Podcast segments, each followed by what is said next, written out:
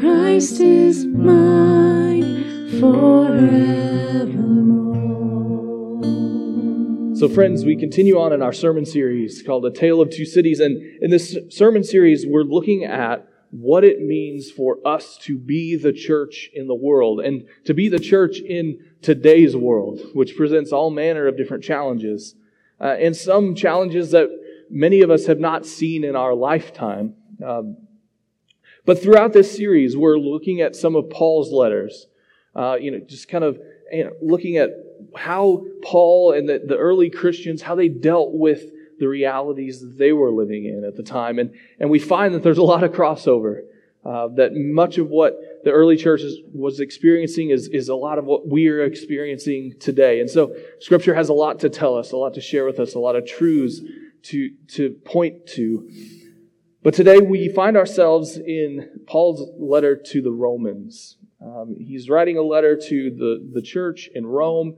Uh, and, and we find that this letter of Paul's is probably the most detailed. He gets, he gets into the nitty gritty details of, of what it means to follow Jesus. But today I'd like to read just uh, four verses from chapter 8. And chapter 8 in Romans is one of my absolute favorite chapters in all of Scripture. But it starts off like this. Hear these words of Paul. Therefore, there is now no condemnation for those who are in Christ Jesus, because through Christ Jesus, the law of the Spirit who gives life has set you free from the law of sin and death. For what the law was powerless to do because it was weakened by the flesh, God did, did by sending his own Son in the likeness of sinful flesh to be a sin offering. And so he condemned sin in the flesh in order that the righteous requirement of the law might be fully met in us, who do not live according to the flesh, but according to the Spirit. Will you pray with me? Holy God, help us to see you and hear you in and through your scriptures. Help us to live a life in the Spirit. God, speak to us here and now that we would be transformed. All in Jesus' name. Amen. Amen. So, A Tale of Two Cities, the, the classic historical novel by Charles Dickens. It, we've talked about it the last few weeks, how it, the, the opening s- statement uh, in, in this novel it, it says that it, it, was the best of times, it was the worst of times. It goes on and on. But this is an appropriate uh, description, I think, for the world that we live in today, for what we experience of the world today. So, throughout this sermon series of the same name, we're, we're looking at the relationship between the church and the world. And it really is a tale of two cities, two seemingly different and uh, seemingly opposing cities. That, you know, the kingdom of heaven and the kingdoms of this world. But are they strictly opposed? Or are we to understand our role as the church in the world a little bit differently? But throughout this series, we've been using the parable of the leaven that Jesus, uh, Jesus gives to his disciples, the parable of the leaven, to, to guide us in how we talk about and understand how we interact with the world around us. And as leaven, as, as yeast, you know, we find that, you know, leavening is, is separate from the dough to be leavened, but nevertheless, it's dispersed throughout the dough to bring it to, the, to life, to transform it into something else completely. This is the role of the church in the world. This is our role in the world. But like yeast, we first need to be activated. We need to be transformed in order to be sent out into the world as agents of Christ's transformative work through the Holy Spirit. So, we've been talking about some things that it is imperative that we get right as we seek to be leavening agents of transformation in this world.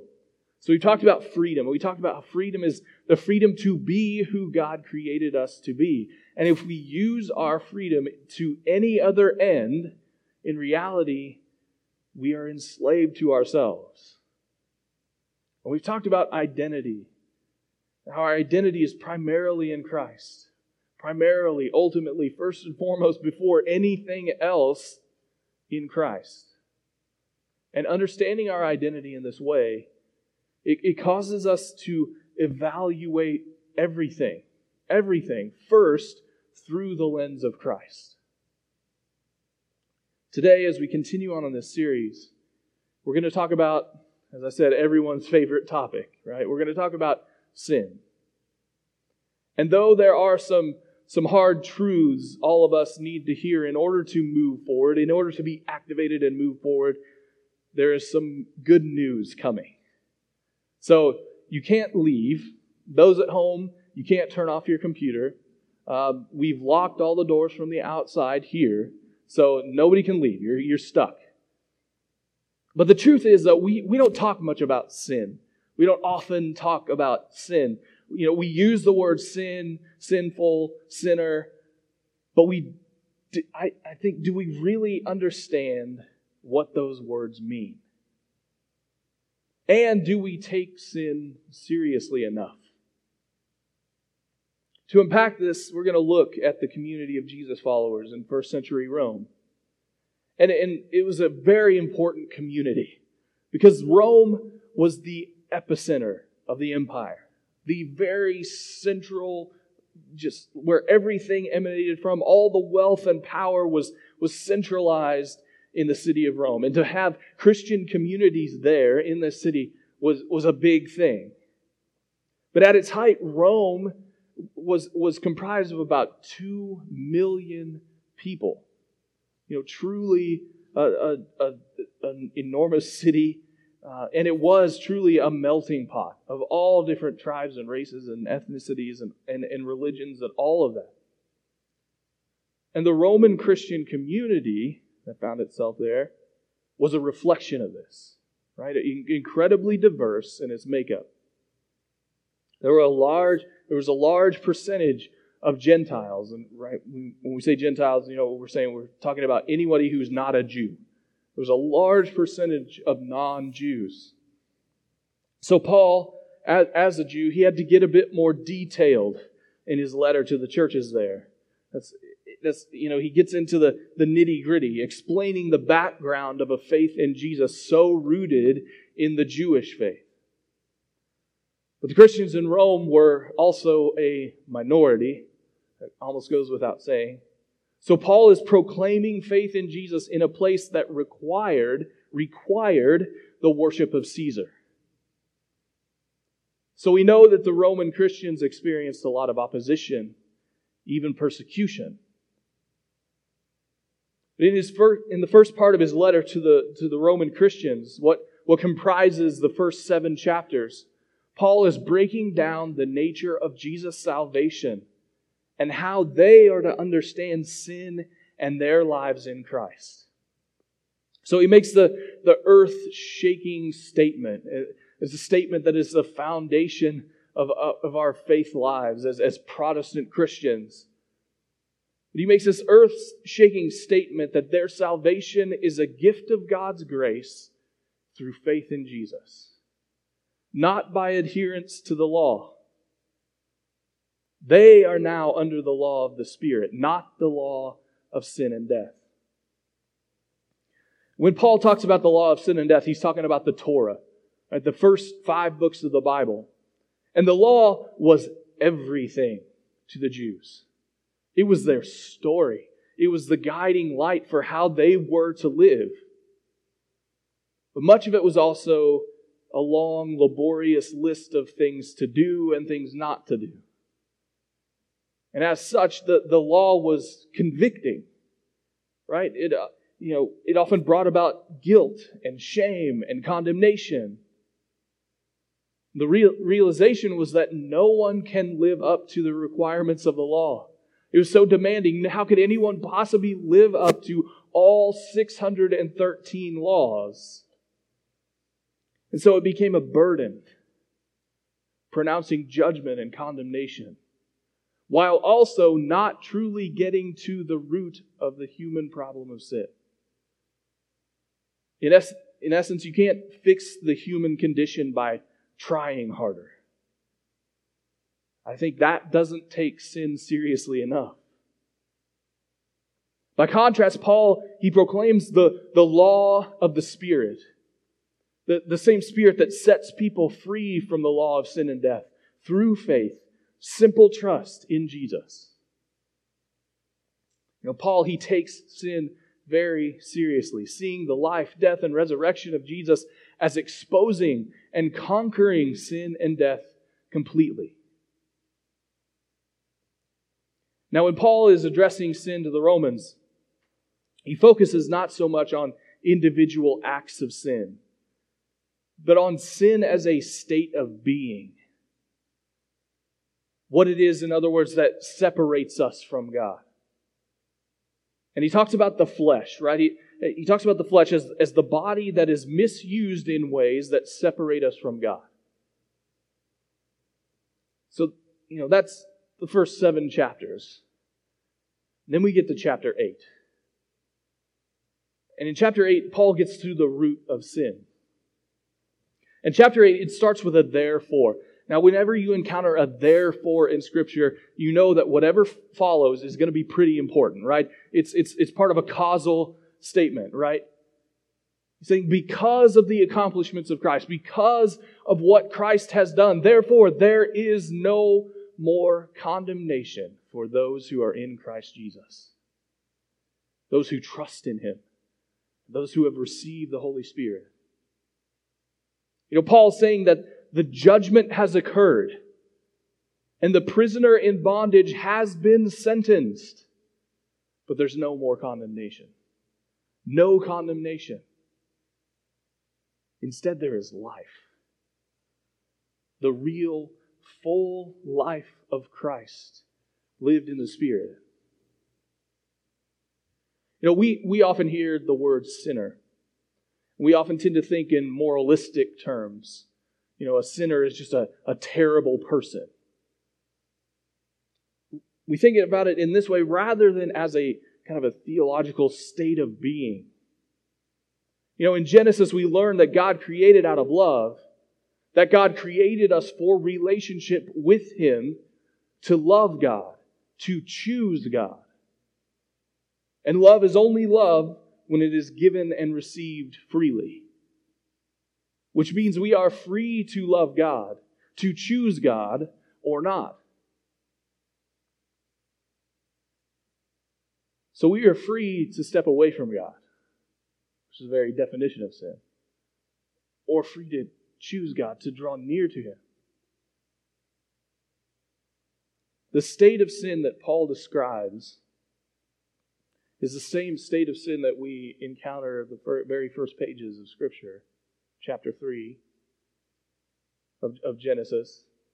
And it's the same state that we find ourselves in broken, sinful, fallen, sinners. You know, as Paul says, I, I do what I don't want to do and I don't do what I want to because of the power of sin. Yet sin separates us from God and there, you know, there's really nothing we can do on our own power to restore that relationship. It's been so marred, so severed. Only God can do that. And here's the good news He has in and through Jesus. And so there is no more condemnation. It is wiped out for those who are in Christ Jesus.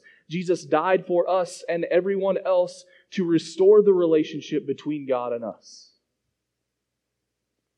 You know, whereas the, the Old Testament law was there to maintain a right relationship with God, you know, that was what it was intended to do, but it failed.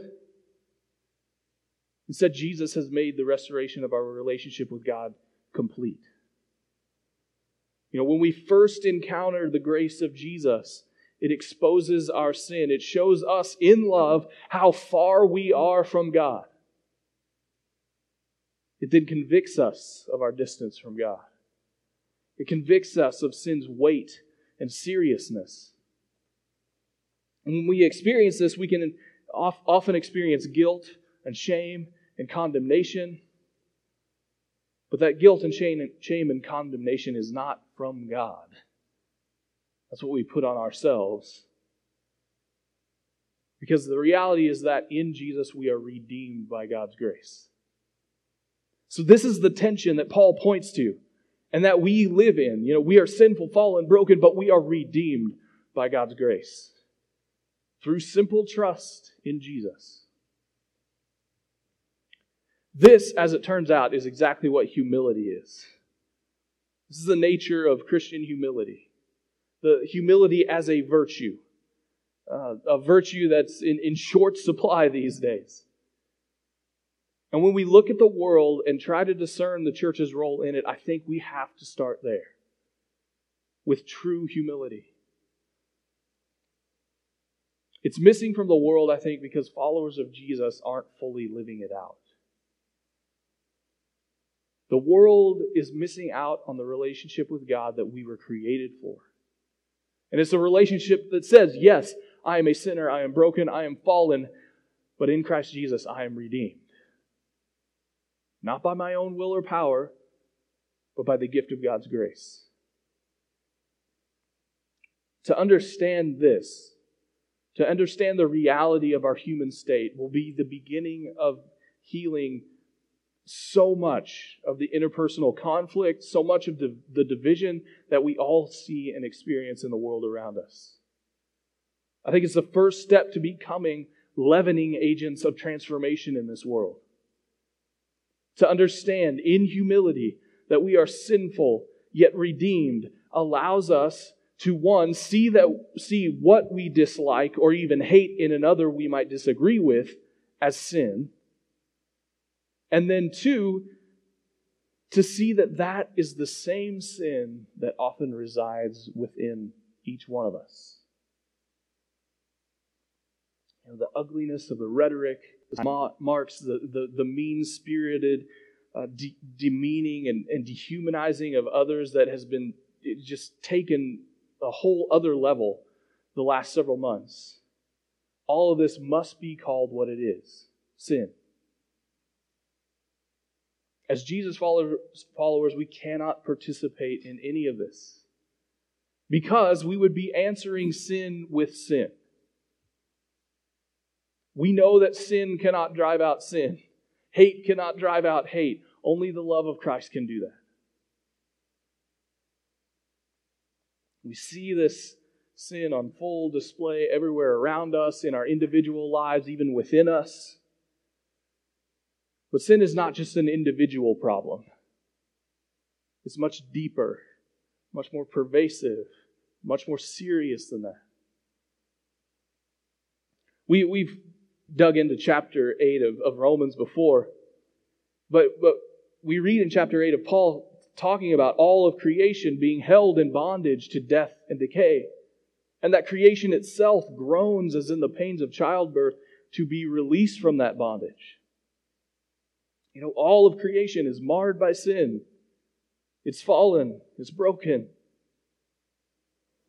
The astonishing truth that Paul points to is that we, as the church, as Jesus followers, have a role to play in its redemption.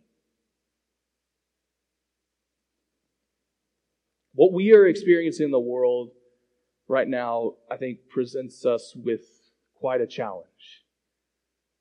You know, a challenge that many, if not most of us, have not had to face in our lifetimes. Faith is becoming more and more difficult each and every day.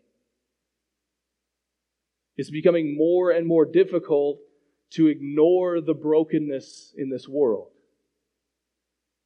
We are constantly reminded of the pervasive systemic sin in our midst, in the world around us. Right? The hatred, the lies, the demeaning and the dehumanizing, the name calling, the coercion, the violence, the complete disregard for other people. All of this is just running amuck right before our eyes. And the easiest response to all of this, and I say this because this is my natural go to, the easiest response is to become cynical. That's the easiest response. It's easy to shut down and to crawl inside our, our holes of selfishness and hide behind our cynicism. But this just points to another sin that is just as pervasive the sin of omission. See, in the Gospel of Matthew, Jesus says that whatever you do for the least of these, you do for me. But then he qualifies that statement by saying, Whatever you did not do for the least of these, you did not do for me. It's clear from Jesus' words that the sin of omission is a failure to love. It's a lack of response to the brokenness, to the injustice, to the sinfulness of the world that we see around us. It is choosing the love of self over the love of God and our neighbor. And I think it is, is clear that the church is just as guilty of the sin of omission as we are for things we outright do that lead us away from Christ.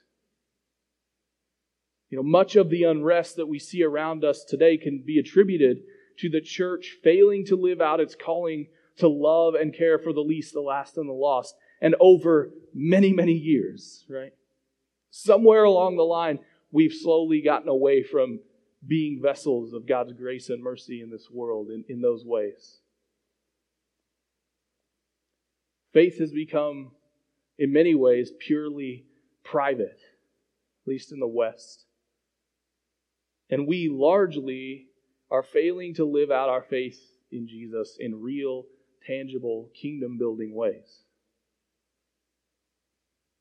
You think about the early church and how they lived. Uh, we have many accounts from the, the first few centuries of the church.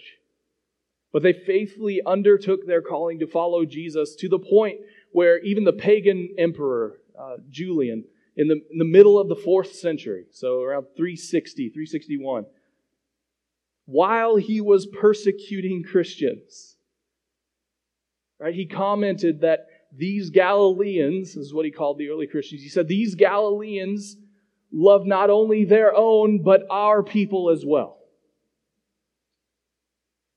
Think about hospitals. Hospitals were the result of Christians caring for the sick and the dying, even in the midst of many of the pandemics of the Middle Age, right? It was, it was the Christians who were caring for the sick and the dying.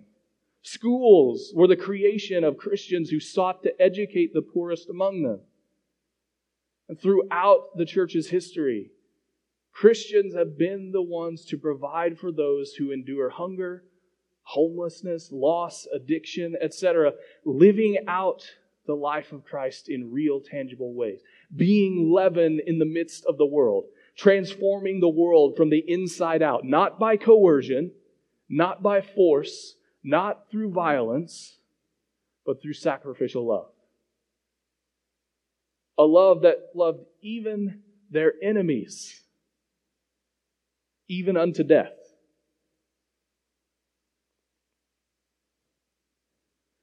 You know, when the church loses its way or fails to fully live into its calling, and we see what we see today. You know, if you, if, if you, if you won't cry, the, the rocks will cry out, right? And so we see other non Christian, you know, see their, their, these folks, their, their voices are doing what the church should be doing. You know, many of these folks are, are filling the void left in the, in the care for the least and the marginalized. They are advocating for the disenfranchised, for the powerless. But there's a problem I see. That many of these folks, and much of what's being done, is being done, at least currently, through means of coercion, through means of violence, through means of force. You know, all along the ideological spectrum of our world today, more and more people are advocating the use of violence, coercion, force to accomplish these ends, their ends.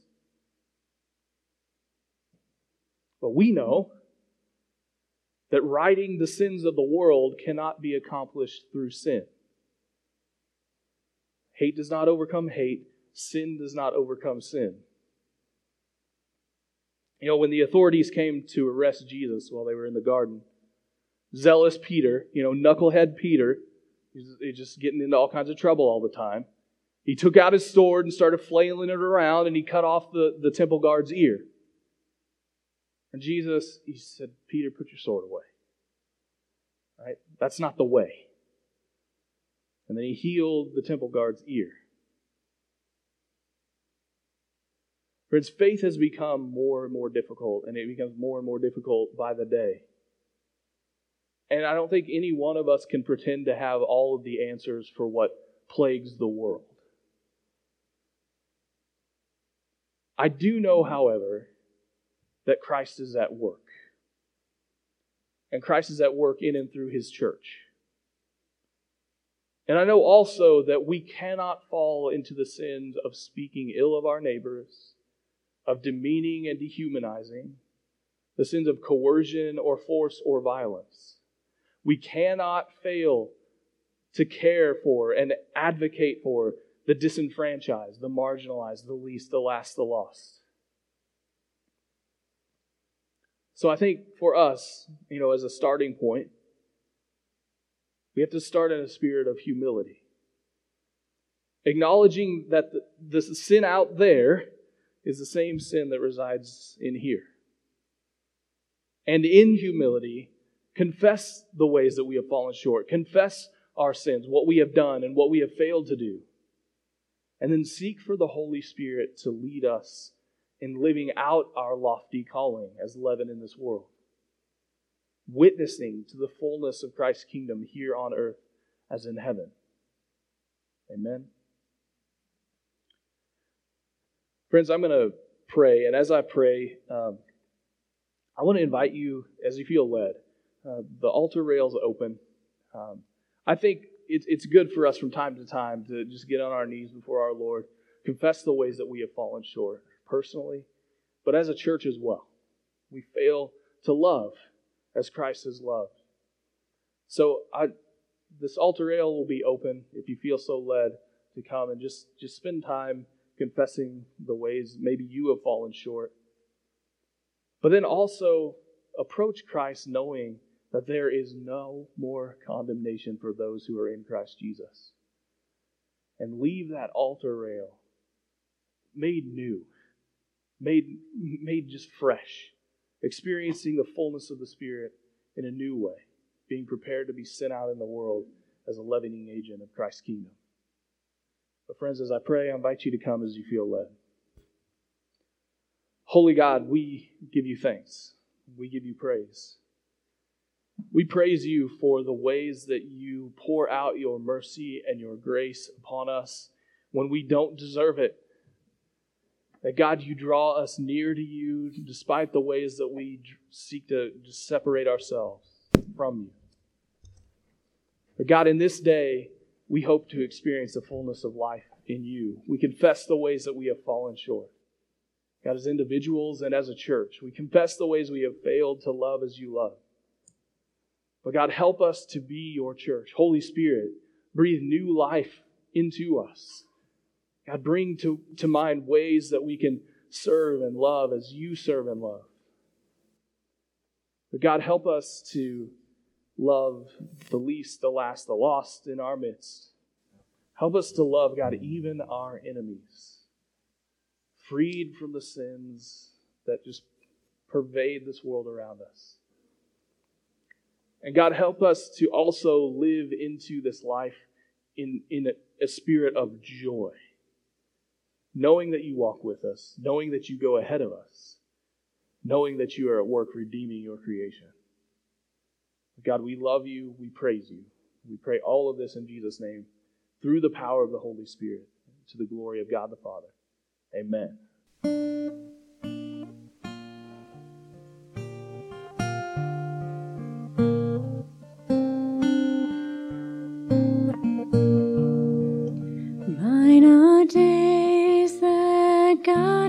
Numbered.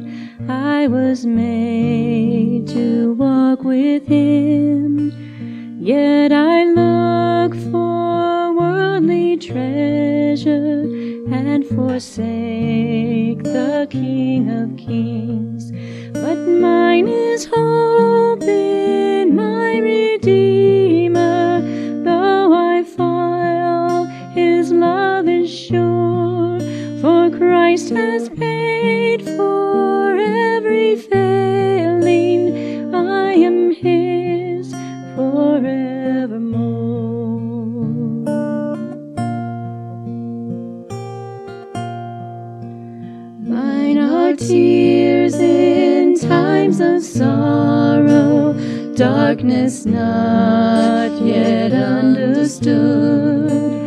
Through the valley I must travel where I see no earthly good, but mine is peace that flows from heaven and the strength in times of need.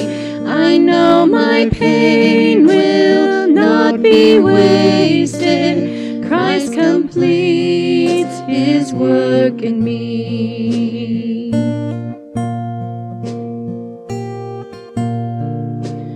Mine are days here as a stranger, pilgrim on a narrow way. One with Christ I will encounter harm and hatred for his name.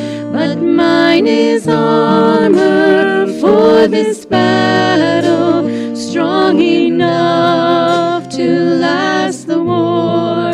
And he has said he will deliver safely to the golden shore. And mine are keys to Zion city, where beside